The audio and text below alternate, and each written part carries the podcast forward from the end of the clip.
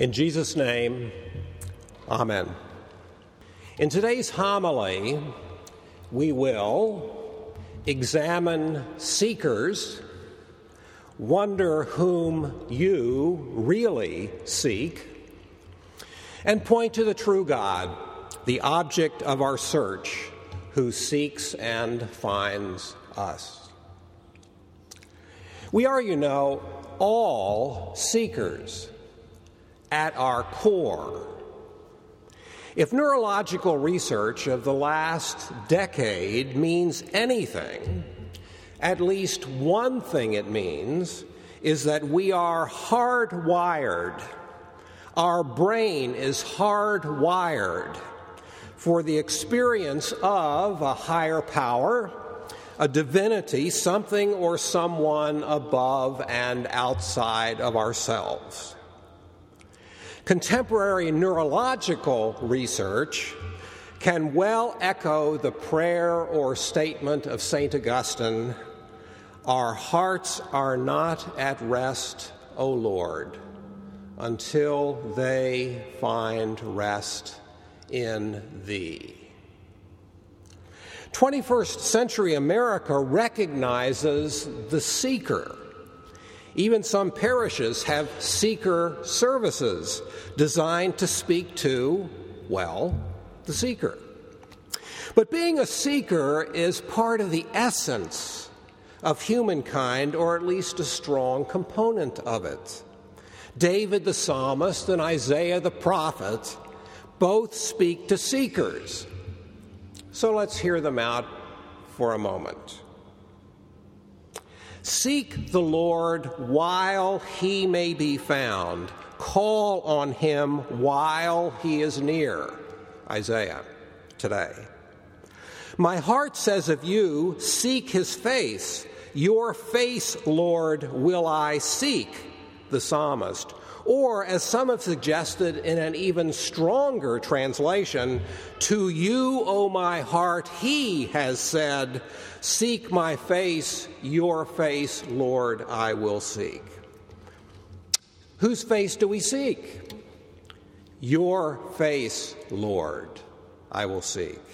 Your face, the God of Abraham, Isaac, and Jacob your face, the God of Sarah, Ruth, and Esther.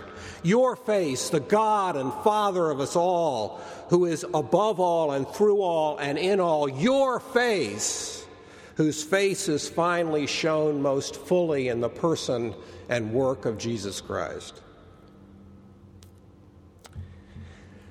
Well, it is here that I am convicted because I know that I do not always seek God's face. In fact, frankly speaking, I often seek my own and call it God's. And this might not be just limited to me, narcissistic though I may be.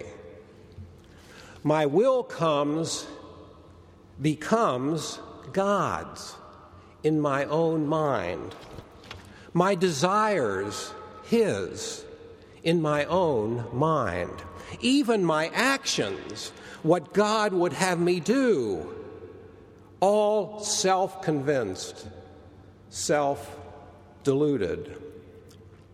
What would you have me do, God? I cry and then decide at some point what I wanted to do, God always wanted me to do anyway, so why not just do it?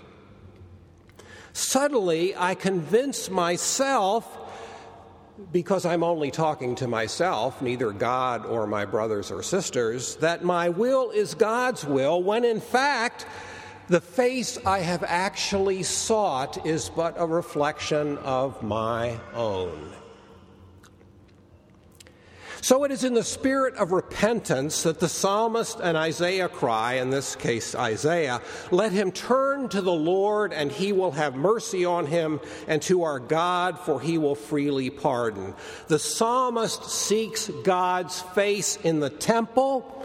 We seek God's face in the community of the body of Christ where we encounter God in Christ in sacrament and word and in the mutual admonition and consolation of believers.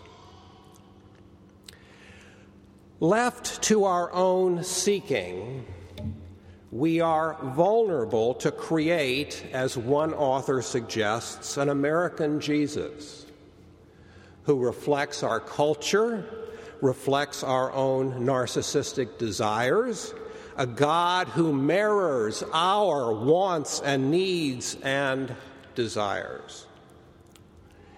In repentance and in faith, and in the discipline and conversation of the community, we seek to encounter the God, Father, Son, and Holy Spirit. The joyous thing is that while we seek God, God has already sought and found us. Weak as we are, narcissistic as we are, rebellious as we are, rationalizers as we are, after all, Luther said that the greatest danger to seminarians and pastors are things that are kind of toted and concealed in pious phrases. Weak as we are, God still has sought us, still has found us still has forgiven us and has loved us and still does this day. For the seeker is finally the Christ who seeks us and finds us and draws us to himself in love and in compassion forever and ever. Amen.